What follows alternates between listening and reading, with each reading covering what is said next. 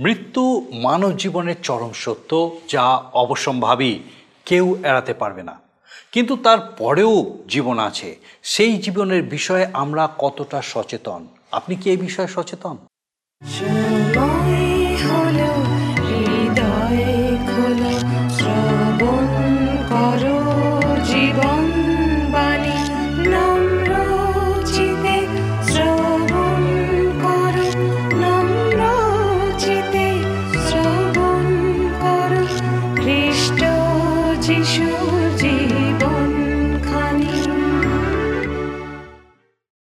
নমস্কার, প্রভু যীশু খ্রিস্টের মধুর নামে জীবনবাণী অনুষ্ঠানে আপনাকে স্বাগত জানাই। আমি খুব খুশি যে আপনি আরেকবার আজকে আমাদের সঙ্গে আমাদের এই জীবনবাণী অনুষ্ঠানে এখন উপস্থিত আছেন এবং ঈশ্বরের বাক্য শোনার জন্য আপনি এখন অপেক্ষা করে আছেন। আর আমার বিশ্বাস, ঈশ্বর বিশেষভাবে আজকে আপনার সঙ্গে কথা বলতে চলেছেন।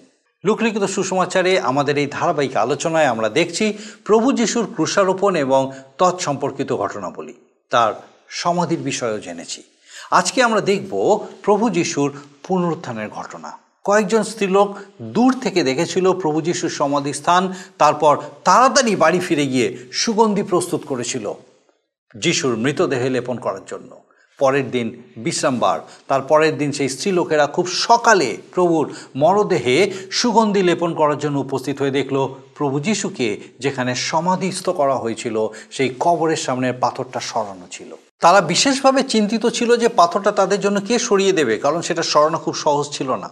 তারা খুব সহজেই কবরের মধ্যে প্রবেশ করে দেখতে পেল প্রভু যিশু পুনরুত্থিত হয়েছেন। তাদেরকে প্রশ্ন করা হয়েছিল, মৃতদের মধ্যে জীবিতের অন্বেষণ কেন করছ? কেন সেই স্ত্রীলোকেরা সেই কবরের কাছে দৌড়ে এসেছিল? কেন পিতর এবং যোহন সেই কবরের কাছে দৌড়ে এসেছিল?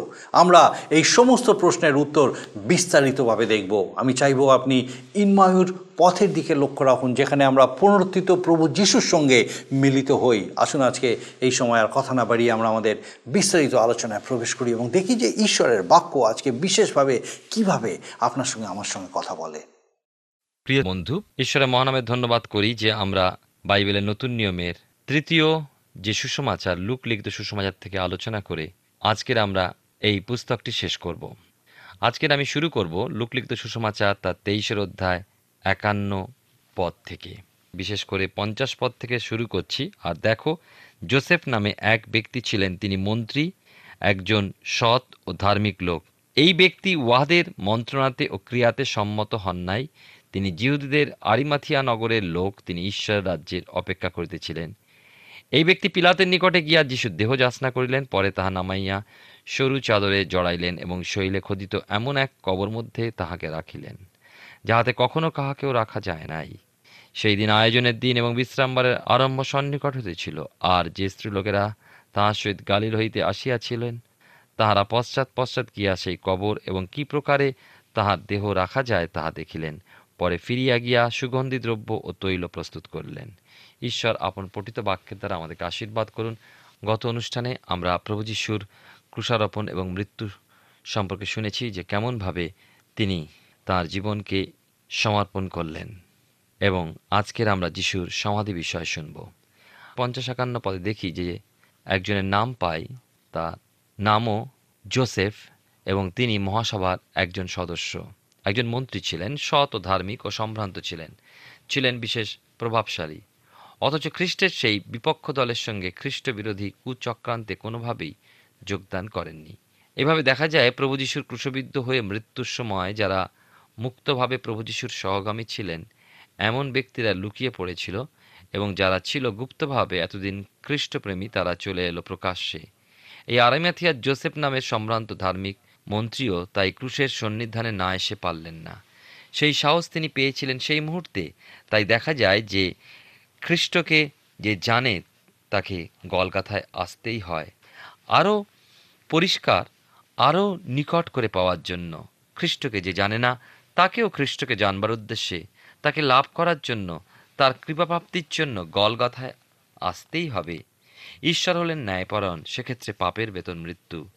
এই সূত্র অনুযায়ী, মানুষ মৃত্যুর কারাবন্দী। কিন্তু ঈশ্বর যে প্রেমময় ও প্রেমের মূর্তি, প্রভু যীশু খ্রিস্টের ক্রুশারোপিত অবস্থা, তাই গলগাথায় মানুষ আজও দেখে চলেছে ন্যায় ও প্রেমের সম্মিলন। ক্রুশের নিচে খ্রিস্ট বিশ্বাসী তার সৃষ্টিকর্তাকে দেখে তার নূতন জীবনের অধিকর্তা জন্মদাতাকে দেখতে পায়। এই জগতে ক্ষুদ্র সীমিত এক পার্থিব আত্মীয়তার বন্ধন হতে মুক্ত হয়ে ওই বিশ্বাসী সমুদায় জগৎ জুড়ে খ্রিস্টের দেহরূপ মণ্ডলীর অসীম আত্মিক আত্মীয়তা বন্ধনে আবদ্ধ হয়। বাহান্ন তিপ্পান্ন পদে দেখি, শুধু জোসেফই প্রকাশ্যে এলেন তা নয়, এসেছিলেন সেই নিকোদিম, যিনি রাত্রে গোপনে খ্রিস্টের কাছে এসে স্বীকার করেছিলেন জিউদিদের একজন অধ্যক্ষ হয়েও, যে প্রভু যীশু খ্রিস্টই ঈশ্বরের নিকট হতে আগত গুরু। ফরিসি এবং জিহুদীদের একজন অধ্যক্ষ হয়েও খ্রিস্টের মৃত্যুকালে ক্রুশের নিচে এসে প্রকাশ্যে উপস্থিত হলেন। কি করেছিলেন তারা? আরিমাথিয়া জোসেফ গেলেন পিলাতের কাছে, যিনি রোমিও গভর্নর। বা রাজ্যপাল। না, পিলাতের কাছে গিয়ে প্রভু যিশুর দেহ যাচনা করায় তিনি ভীত হলেন না। প্রভু যিশু এই ক্রুশীয় যন্ত্রণায় পরিত্যক্ত হলেন, পিতা ঈশ্বর হতে পাপপূর্ণ প্রভু যিশু পাপীর প্রতিভু হয়ে ঈশ্বর হতে পরিত্যক্ত হলেন। এই পরিত্যক্ত অবস্থা কি ভীষণ ক্লেশদায়ক। আলো ও শান্তি হতে বিচ্ছিন্ন এই অবস্থা যেখানে পাপী, দুষ্কৃতি পরিত্যক্ত হয়। প্রাচীনকালে দুষ্কৃতির জন্য নিরূপিত ছিল প্রাণদণ্ড। ওই দুষ্কৃতির মৃতদেহ নিক্ষিপ্ত হতো গেহেনা বা হিন্ননের তলভূমিতে। কত সময় পিতামাতা তাদের ছোট ছোট সন্তানকেও অগ্নির চিতাতে দগ্ধ করত। এরপরে নিক্ষিপ্ত মৃতদেহগুলো শকুন কাকেদের ভোজ্যতে পরিণত হতো। তাহলে চিন্তা করুন যে যদি আরিমাথিয়ার জোসেফ প্রভুর দেহ পিলাতের কাছে যাচনা না করতেন, প্রভুর দেহ কোথায় স্থান পেত? স্থান লাভ করত হিন্নমের তলভূমিতে। ক্রুশের নিচে জোসেফ ও নিকোদিমকে দেখি খ্রিস্টকে তাদের ব্যক্তিগত ত্রাণকর্তা হিসেবে প্রকাশ্যে স্বীকার করার সাহসের পরিচয় দিতে। জীবন লিখিত সুসমাচারে আমরা এই প্রসঙ্গে নিকোদিমের নামও পাই। প্রভুর সমাধির বিষয়ে তাদের ভারপ্রাপ্ত অবস্থায় দেখা যায়। প্রভু যিশুর সেই সমাধি মানুষের অন্তরে কত না সম্মানীয়। জোসেফ দেহটি নিয়ে পরিষ্কার চাদরে জড়ালেন এবং নিজের নতুন কবরে রাখলেন, যা তিনি শৈলে খুঁদেছিলেন লক্ষ্য করুন আরিমাথিয়া জোসেফের দেওয়া সম্মান, শ্রদ্ধা। পরম সমাদরে তার জন্য খোদিত পূর্ব হতে প্রস্তুত সমাধিস্থলে প্রভুকে কবরস্থ করছিলেন। তিনি ছিলেন নিজের সমাজে একজন সম্ভ্রান্ত ব্যক্তি, কিন্তু প্রভুর প্রতি সম্মান, সমাদর প্রদর্শনে দ্বিধা করলেন না। আসুন আমাদের হৃদয় মন্দিরে আজ তাকে আমরা সমাদর ও সম্মান করি। সেখানেই তার সিংহাসন। চুয়ান্ন থেকে ছাপ্পান্ন পদে পাই পরিচর্যাকারী স্ত্রীলোকগণ শেষ পর্যন্ত থেকে সমস্তই লক্ষ্য করেছিলেন। প্রভু যিশুর মৃত্যু দিনের সুনিশ্চিতভাবে কিছুই বলা নেই। কোন দিন কি বার? বলা নেই বুধবার, বৃহস্পতিবার বা শুক্রবার, কিছুই বলা হয়নি। পবিত্র শাস্ত্র শুধু আমাদের পাপ প্রযুক্ত খ্রিস্টের মৃত্যুর বিষয় বলে। অতএব দিনের বিষয় বৃথা তর্ক নাই বা হলো। শুধু বলতে পারা যায়, যেহেতু লেখা আছে, বিশ্রামবারের আরম্ভ সন্নিকট, সেহেতু মৃত্যু দিনটি শুক্রবার হিসাবে নির্দেশ করা চলে। লেখা আছে, স্ত্রীলোকেরা যারা গালিল হতে প্রভুর সঙ্গে এসেছিলেন, তারা পশ্চাৎ পশ্চাৎ গিয়ে সেই কবর ও প্রভুর দেহ কীভাবে রাখা হলো তার সমস্তই দেখলেন। এ থেকে সুস্পষ্ট হয় যে সমাধিস্থল করার কাজ সম্পূর্ণ হয়নি। যখন লিখিত সুসমাচারে পাই, নিকোদিম ও জোসেফের সঙ্গে সমাধিস্থ করার কার্যে যোগ দিয়েছিলেন। বিশ্রামবার আসন্ন, ওই বিশ্রামবারে তারা আর সমাধির নিকটবর্তী হতে পারবে না। প্রভুর দেহে সুগন্ধি দ্রব্য মাখাবার জন্য তারা তা প্রস্তুত করেছিলেন। কিন্তু তারা যে সময় তা প্রভুর দেহে দেওয়ার জন্য আসবেন, তখন প্রভুর দেহ আর কবরে থাকবে না। লোকলিখিত সুসমাচারের চব্বিশের অধ্যায়। প্রভু যিশু জীবন, তিনি স্বইচ্ছায় মৃত্যুর মধ্যে প্রবেশ করলেন। তিনি স্বইচ্ছায় তিনি তার জীবনকে সমর্পণ করলেন। আর তারপর আমরা দেখলাম আরিমাথিয়া, জোসেফ এবং সেই অধ্যাপক, সেই নিকোদিম এবং অন্যান্য স্ত্রীলোকেরা প্রভু যিশুর দেহকে কবরস্থ করছেন। চব্বিশ অধ্যায় এক পদে দেখি সেই স্ত্রীলোকেরা তাদের প্রদত্ত সুগন্ধি দ্রব্যসহ প্রভু যিশুর সমাধির কাছে এলেন। তারা বৃথাই সেই সুগন্ধি প্রস্তুত করলেন কেননা প্রভু সেখানে ছিলেন না। তারা কি দেখলেন? তিন পদে দেখি যে প্রস্তরের বিষয় পাই, অন্য সুষমাচারে পিলাতের কাছ হতে অনুমতি প্রাপ্ত হয়ে জোসেফ প্রভু যিশুর মৃতদেহ নতুন কবরে রেখে কবরটির দ্বারে একটা বড় পাথর গড়িয়ে দিয়ে চলে গিয়েছিলেন। অর্থাৎ কবরের মুখ বন্ধ ছিল। এরপর ফরিসি ও প্রধান যাজকেরা পিলাতের কাছে প্রভুর দেহ চৌকি দেওয়ার ব্যবস্থা গ্রহণের পরামর্শ দেয়। যেহেতু প্রভু এর পূর্বে বলেছিলেন, মৃত্যুর তৃতীয় দিনে তিনি উঠবেন। সেহেতু তাদের ধারণা প্রভু শিষ্যরাই ওই দেহ চুরি করে প্রভুকে পুনরুত্থিত বলে ঘোষণা করবে।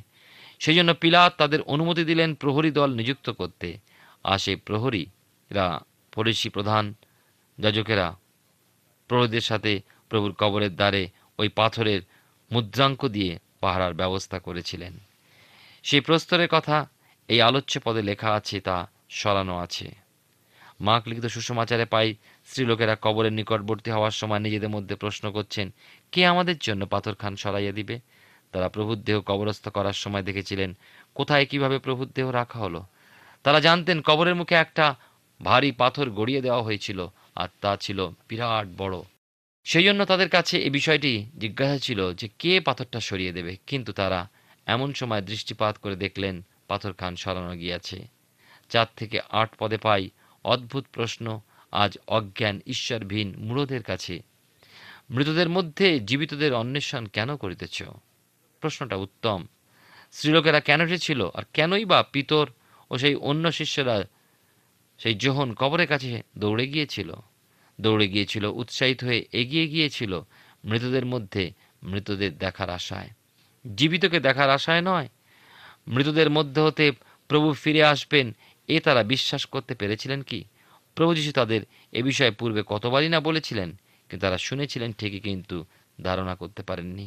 অনেকের কাছে সুসমাচার, এই পুনরুত্থান বিষয় ঘটনা সুস্পষ্ট নয়, কিন্তু জানবেন বিভিন্ন সময় স্তরে বিভিন্ন দিক হতে বিষয়টি তারা তাদের প্রাপ্ত প্রকাশ অনুযায়ী বর্ণনা করেছেন। মৃতদের মধ্যে জীবিতদের অন্বেষণ ক্ষণকালের জন্য প্রভুর মৃত্যুতে মনে হয়েছিল ক্রুশ হল পরাজয়ের চিহ্ন, কিন্তু প্রকৃতপক্ষে মৃত্যু পরাজিত হয়েছিল জীবনের কাছে। অন্ধকার পরাজিত হয়েছিল জ্যোতির কাছে, মিথ্যা পরাজিত হয়েছে সত্যের কাছে। এর কারণ কি? কারণ তিন দিনের দিন প্রভু মৃত্যু পাতালের চাবি হস্তে জীবিত হয়ে উঠলেন। মৃত্যুর মধ্যে প্রবেশ করে প্রভু মৃত্যুকে ধ্বংস করলেন। মানুষ পেল পাপ ও সাপ হতে মুক্তি, পেল অনন্ত জীবন। চব্বিশের অধ্যায় নয়, দশ পদে দেখি, এই অত্যাশ্চর্য মহানন্দের সংবাদ তারা প্রেরিতদের মধ্যে জানাবার জন্য ব্যগ্র হয়ে গেলেন, তাদেরকে জানালেন কি ঘটল। আমরা দেখি এগারো, বারো পদে, আপনি ভাবছেন, স্ত্রীলোকদের চাক্ষুষ প্রমাণ যে সাক্ষ্য শিষ্যদের কাছে প্রকাশিত হলো, সেদিন শিষ্যরা তা বিশ্বাস সহ গ্রহণ করেছিলেন। না। প্রভু যীশু তাদের কাছে ইতিপূর্বে কতবারই না নিজের মৃত্যু পুনরুত্থানের বিষয়ে বলেছেন তা যখন বাস্তবে রূপ নিয়েছিল, তখন শিষ্যেরা তাকে যথাযথ বিশ্বাস করতে পারল না। তাদের কাছে এই ঘটনা গল্পতুল্য বলে মনে হয়েছিল। তাহলে প্রভুর পুনরুত্থানের ঘটনায় প্রথম অবিশ্বাসী ছিলেন প্রভু যিশুর শিষ্যেরাই। ভাবতে বড় আশ্চর্য লাগে, তাই নয় কি? জোহনের মতো পিতর কবরের কাছে দৌড়ে গিয়েছিল। জোহন লিখিত সুষমাচারে পাই তাহারা দুইজন একসঙ্গে দৌড়িলেন। আর সেই অন্য শিষ্য পিতরকে পশ্চাতে ফেলিয়ে অগ্রে কবরের নিকটে উপস্থিত হইলেন। জীবনের বিষয় লেখা আছে, সেখানে ভিতরে প্রবেশ করিলেন এবং দেখিলেন ও বিশ্বাস করিলেন, কারণ এই পর্যন্ত তাহারা শাস্ত্রের এই কথা বুঝেন নাই যে মৃতগণের মধ্য তাহাকে উঠিত হইবে। যা ঘটেছিল, পিতর চিন্তা করেছিল কিন্তু সিদ্ধান্তে আসতে পারেননি, তাই তিনি তার পূর্ব জীবনে ফিরে যাওয়ার কথা বলেছেন, আমি মাছ ধরিতে যাই, যা আমরা পাই জীবন লিখিত সুষমাচারে কিন্তু প্রভুর মনোনয়ন ব্যর্থ হওয়ার নয়। আমাদের জীবনে প্রভুর পরিকল্পনা কি জানতে ও সেই মতো পথে জীবনযাপন করতে আসুন। প্রভুর সহায়তা, অনুগ্রহ, প্রার্থনা করি। তারপরে দেখুন, আপনি এর আগে জিরিওর পথের বহু ঘটনা শুনেছেন। জিরিও চোর ও দস্যুদের পথ জিরিও ছিল অভিশপ্ত। কিন্তু এখন আমরা আসি ইম্মায়ুর পথে, যেখানে প্রভুর সঙ্গে সাক্ষাৎ করি ইম্মায়ু, যা জিরুসালাম হতে প্রায় সাত মাইল দূরে। এই পথে শিষ্য দুজন কথা বলতে বলতে চলেছেন। চোদ্দ থেকে ষোলো পদে পাই। প্রভুর বিষয় বাক্যালাপকারী শিষ্যদয়ের সঙ্গে প্রভু এই পথে সাক্ষাৎ করলেন। মৃতদের মধ্য হতে পুনরুত্থিত খ্রিস্টের সাক্ষাৎ তারা বোঝেননি কারণ এ ঘটনা তারা বিশ্বাস করতে পারেনি। সতেরো থেকে আঠেরো পদে দেখি, প্রভু যীশু তাদের বলছেন, তোমরা চলিতে চলিতে পরস্পর যে সকল কথা বলা বলে করিতেছ, সেই সকল কি? তিনি নিজেই প্রশ্ন উত্থাপন করলেন। প্রভুর কথায় শিষ্যদয়ের মধ্যবর্তী ক্লিওপার প্রশ্ন জাগে, এই কয়েকদিনের মধ্যে যে সকল ঘটনা হইয়াছে, তাহা আপনি জানেন না? তারা বিস্মিত, কেননা তখন ছিল একটাই সংবাদ, তা প্রভু যীশু কেন্দ্রিক। তার গ্রেপ্তার, তার কুষারোপণ তাৎপর্যপূর্ণ পুনরুত্থান, তা মৃতদের মধ্য হতে মৃত্যুর দ্বার উন্মুক্ত করে সমাধি গহ্বর হতে বেরিয়ে আসার বিস্ময়কর ঘটনার প্রকাশ। আমরা দেখি বিশেষ করে এই লুকলিখিত সুসমাচারের চব্বিশের অধ্যায়। সেই পুনরুত্থিত খ্রিস্টের দুই শিষ্যের সঙ্গে আলাপ। প্রভু যীশু ছিলেন পরাক্রমী ভাওবাদী। তাদের কাছে প্রভু একজন অলৌকিক, ঐশ্বরিক ক্ষমতা সম্পন্ন ভাওবাদী। আর তিনি মারা গিয়েছেন। মৃতদের মধ্য হতে যে পুনরুত্থিত হয়ে উঠতে সমর্থ, তিনি ঈশ্বর, এতখানি তারা কিন্তু বিশ্বাস করে উঠতে পারেনি। কি আশ্চর্য, তাই নয় কি? পৃথিবীতে পুনরুত্থিত খ্রিস্টের আশ্চর্য পুনরুত্থানের কথা সেদিন সর্বাপেক্ষা প্রথমে অবিশ্বাস করেছিল তার শিষ্যেরা। কিন্তু তারা যখন প্রমাণ পেয়েছিল তারা সেই আশ্চর্য সুসংবাদ নিজেদের জীবন দিয়ে সমগ্র বিশ্বে কিন্তু প্রচার করে গিয়েছিল, সাক্ষ্য প্রদান করেছিল। কিন্তু তার পূর্বে তারা শুধু প্রভু যিশুর মৃত্যুর সাক্ষ্য দিতে পেরেছিল। তাই ইম্মায়ুর পথে তারা নতুন পথচারী রূপে প্রভু যিশুকে প্রভুর মৃত্যু সংবাদের সাক্ষ্যই প্রদান করেছিল। একুশ থেকে তেইশ পদে তারা বলেছিল যে তাদের আশা ছিল ওই পরাক্রমী ভাওবাদী যীশুখ্রিস্ট ইসরায়েল জাতিকে মুক্ত করবেন, কিন্তু তিনি তো মারা গেলেন, অতএব তা সম্ভব নয়। শিষ্য দুজন আরও জানালো যে স্ত্রীলোকেরা কবরের কাছে গিয়েছিল এবং অত্যাশ্চর্য সংবাদ এনেছে। স্বর্গদূতগণের দর্শন দান এবং নিশ্চয়তা প্রদান, যে প্রভু যীশু জীবিত আছেন। কিন্তু সেই সংবাদে শিষ্যরা পূর্ণ বিশ্বাসী বা আস্থাশীল নয়। লক্ষ্য করুন, সেই দিনগুলোতে পুনরুত্থানকে বিশ্বাস করাতে মানুষ কেমন সন্দেহপ্রবণ ছিল। অথচ এই পুনরুত্থান সংবাদ, অর্থাৎ প্রভু যিশুর জীবিত থাকার সংবাদ, ওই শিষ্যদের মনের অবিশ্বাসজনিত চিন্তাধারা দূরীকরণে কিছু আশার আলো জাগিয়ে তুলেছিল। চব্বিশ পদে লক্ষ্য করুন, অদ্ভুত এক সংবাদ তাদের মনকে কৌতূহলী করে তুলেছিল। তা হলো, স্ত্রীলোকদের দত্ত সংবাদ। অন্যান্য শিষ্য সঙ্গীগণ কবরের কাছে গিয়েও ছিলেন, কিন্তু তাহাকে দেখিতে পান নাই। কবরের মধ্যে প্রভুর দেহ দেখতে পাওয়া যায়নি? এ কথা তারা বিশ্বাস করছেন, কিন্তু কীভাবে ওই দেহ কবর হতে অদৃশ্য হলো, এ বড় আশ্চর্য বিষয়। তাদের ব্যাখ্যার এমনকি বোধের অতীত, তবু সেই সংবাদ সত্যি। সম্পূর্ণ অভ্রান্ত, কিন্তু তাকে দেখতে পায়নি। পঁচিশ থেকে সাতাশ পদ, এই অংশে বড় গুরুত্বপূর্ণ যে প্রভু তার পুনরুত্থিত হয়ে ওঠাকে প্রকাশ করছেন, অথচ বিশ্বাসকরণের জন্য নিজের ক্ষতবিক্ষত হাতকে দেখাননি। প্রমাণ করার জন্য নিজের প্রেগবিদ্ধ ক্ষতচিহ্নকে দেখালেন না। প্রেগবিদ্ধ হওয়ার চিহ্ন অপেক্ষা তিনি শাস্ত্রে উল্লিখিত বাক্যকে দেখালেন। প্রভু বললেন, ভাববাদীগণ যে সমস্ত কথা বলিয়াছেন, সেই সকলে শিথিলচিত্ত না হয়ে বিশ্বাসী হওয়া উচিত ছিল তাদের। যদি কিন্তু এ সমস্ত স্থান না দিয়ে পূর্ণভাবে ঈশ্বরের বাক্যে বিশ্বাস করা উচিত। যারা না দেখে বিশ্বাস করে তারা ধন্য। অতএব শ্রবণে বিশ্বাস। শাস্ত্র কি বলে তা শুনুন। জীবনে তবেই আমি আপনি ফল পাব এবং তখন দৃঢ় বিশ্বাসী হতে পারব। ঈশ্বরের বাক্য বোধগম্য করার জন্য দুটো বিষয়ের প্রয়োজন, যা সাধারণ অথচ বিশেষ গুরুত্বপূর্ণ। পঁচিশ পদে বলা হয়েছে, শাস্ত্রের বাক্যে আমাদের বিশ্বাস করা প্রয়োজন। প্রভু বলেছেন, হে অবোধেরা, ভাওবাদীদের কথিত বাক্যে বিশ্বাসকরণে শিথিল চিত্তেরাই অবোধ। মানুষের জ্ঞান বিশ্বাস করার জন্য বুঝতে হয়, কিন্তু স্বর্গীয় জ্ঞান বুঝবার জন্য বিশ্বাস করতে হয়। আমি মনে করি, পবিত্র বাইবেল শাস্ত্রে সমালোচক ও নাস্তিক অবিশ্বাসীদের কাছে এক বদ্ধ পুস্তক। কিছু বিষয় তারা পাঠ করতে পারে বটে, কিন্তু প্রকৃত সংবাদের গুঁড়ো কথাগুলো তাদের কাছে অব্যক্তই থেকে যায়।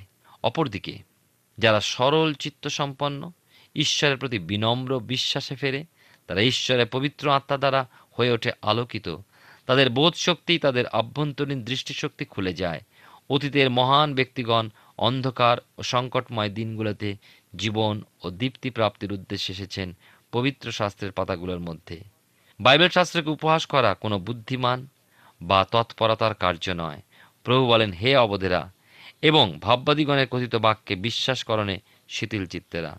তাহলে প্রভুর মতে স্বর্গীয় বোধশক্তি বা আত্মিক জ্ঞান বুদ্ধি আসে পবিত্র বাইবেল শাস্ত্র হতে। এখানে আমরা দেখি প্রভু তাদেরকে বুঝিয়ে দিলেন। প্রভু বললেন, প্রভুর দুঃখভোগের পশ্চাতে কি কারণ ছিল? দুঃখভোগের মাধ্যমেই তিনি সপ্রতাপে প্রতাপান্বিত হয়েছেন। তাই তো তিনি পারেন মরণশীল মানুষকে অমরতায় নিয়ে আসতে। আঠাশ থেকে একত্রিশ পদে দেখি পুনরুত্থিত প্রতাপান্বিত প্রভু যিশু। তার আপনজনদের সহভাগিতা কামনা করেন, তাই ইম্মায়ুর পথে দুই শিষ্যকে একাকী ছেড়ে দিতে পারলেন না। তিনিও তাদের সঙ্গ নিলেন। তাতে বিশ্বাসকারীকেই তিনি সহভাগিতা দান ইচ্ছুক। তিনি দেখালেন শাস্ত্র হতে মসি ও ভাববাদী গণদের শুরু করে সমগ্র শাস্ত্রে তার বিষয়ক কথা। তিনি জানালেন, তার মৃত্যু পুনরুত্থানে শাস্ত্রীয় সকল বাক্যই তো যীশুখ্রিস্ট পূর্ণ করলেন, আর সেদিন সন্ধ্যা নেমে এলো। তারাও তাদের বাড়ির নিকটবর্তী হয়ে এলেন। প্রভু আমাদের আগ্রহ দেখেন, সেদিনও চলে যাওয়ার ইচ্ছা দেখালেন কিন্তু সন্ধ্যায়। প্রভুর সঙ্গে থাকা দিবাবসানে প্রভুর সহভাগিতা লাভ করি, এই প্রভু চান। সেই হারিয়ে যাওয়া এদনের দিনগুলো মনে পড়ে কি? যখন দিবাবসানে ঈশ্বর পিতা তাঁর সৃষ্ট মানুষের কাছে এসেছেন, তিনি তার সাদৃশ্য প্রতিমূর্তিতে গড়া মানুষের সহভাগিতা লাভের ইচ্ছায় আসতেন তাদের সান্নিধ্যে, অথচ মানুষ তাকে সন্দেহ করল, অবিশ্বাস করল, হলো অবাধ্য। আজও ইম্মায়ের পথে চলা অবিশ্বাসী হৃদয়গুলোকে তিনি দৃঢ়ভাবে গড়তে চান। যারা তাকে বিশ্বাস করে, কিন্তু অসহায়, অবোধ হয়ে ফেরে, তাদের কাছে তাদের অন্তর্দৃষ্টি খুলে দিয়ে তাদের আরও মজবুত করে তোলেন। ক্লিওপা ও তার সঙ্গী প্রভুর কথা আগ্রহ ভরে শুনে চলছিল। তাই তার সন্ধ্যায় চলে যাওয়া তাদের ভালো ঠেকল না, নিমন্ত্রণ জানালেন নতুন সঙ্গীটিকে। ওই সন্ধ্যা প্রভুর সঙ্গ লাভের। যেমন লিখিত সুসমাচারের নয় অধ্যায় চার পদে পড়ি, যতক্ষণ দিনমান, ততক্ষণ যিনি আমাকে পাঠাইছেন, তাহার কার্য আমাদিগকে করিতে হইবে। রাত্রি আসিতেছে।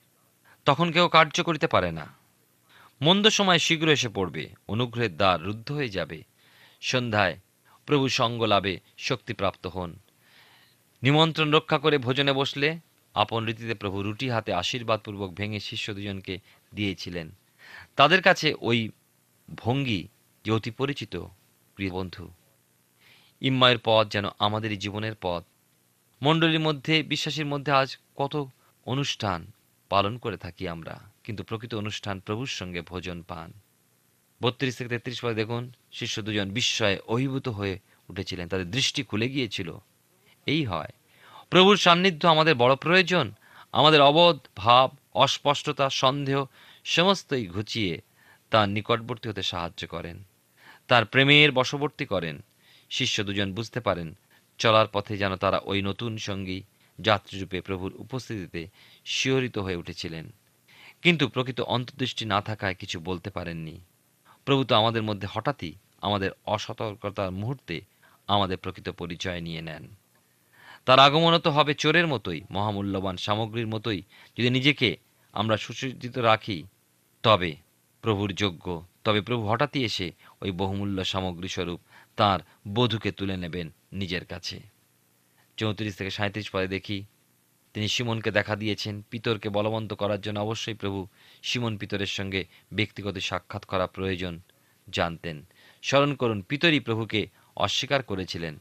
তাহলে ব্যক্তিগতভাবে সহভাগিতাতে পিতারের পুনরুদ্ধার প্রয়োজন ছিল বই কি? এই জন্য পুনরুত্থিত প্রভু যিশুর সঙ্গে ঘটেছিল পিতরের ব্যক্তিগত সাক্ষাৎ।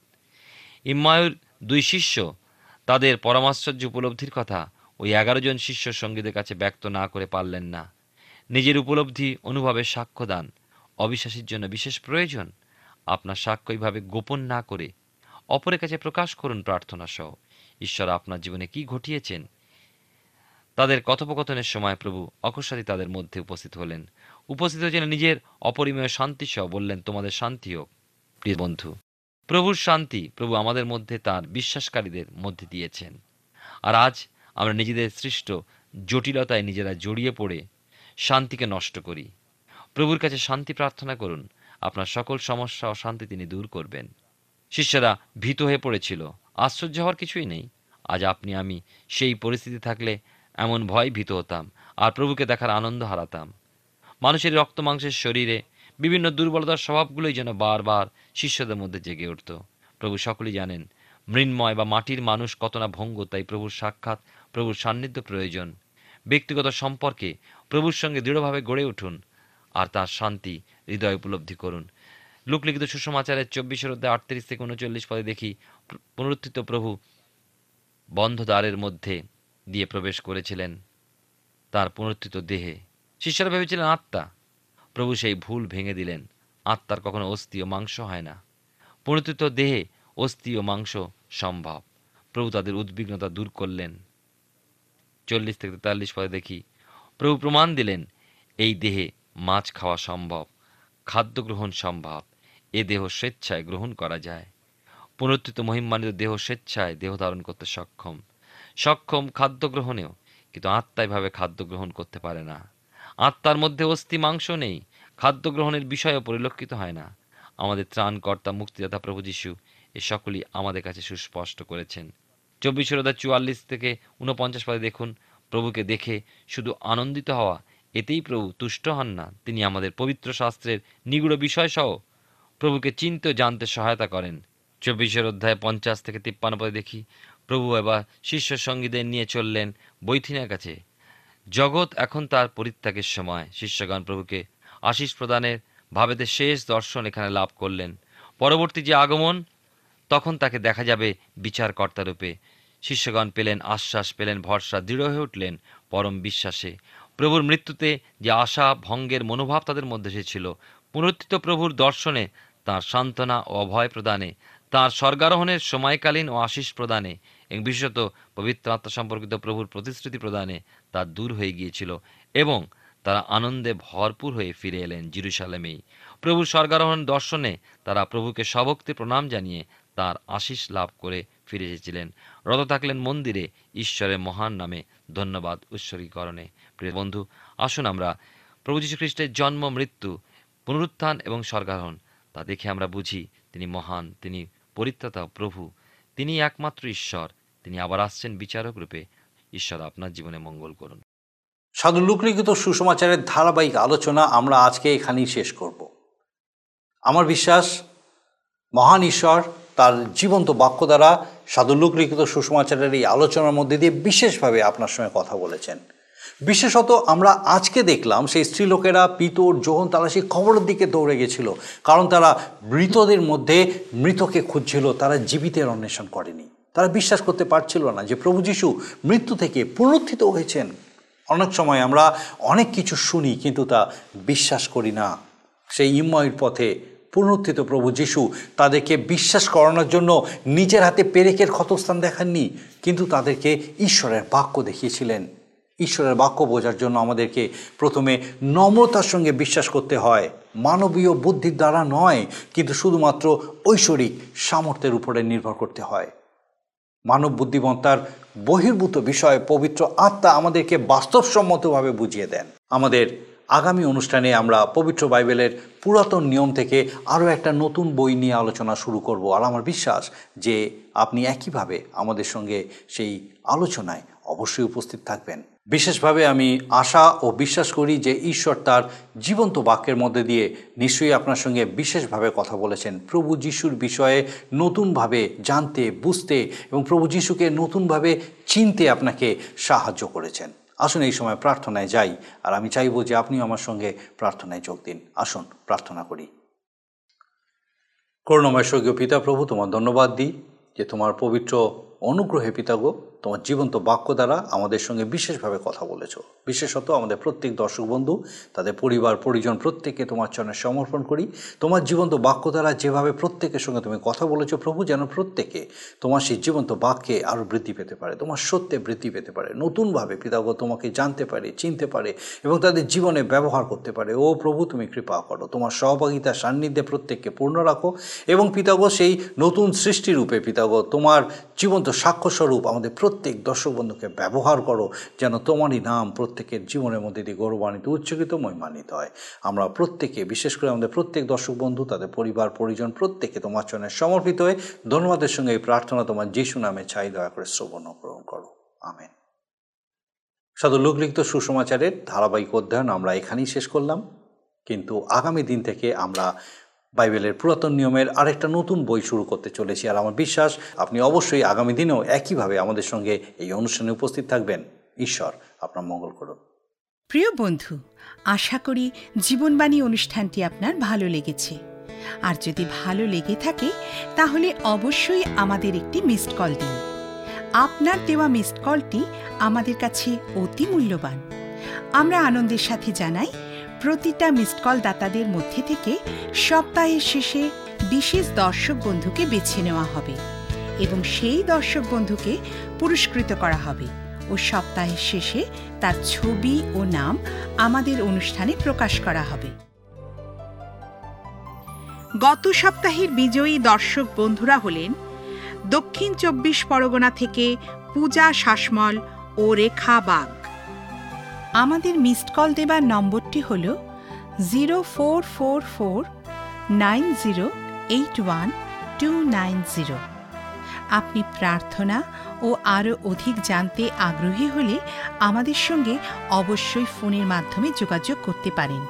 আমাদের mobile number nine four three three four nine seven two three five এবং আরেকটি হল nine four three three eight zero three seven double five আর আমাদের ঠিকানা টিভি স্ক্রিনে আপনারা দেখে নিন। ধন্যবাদ। ভালো থাকুন, সুস্থ থাকুন।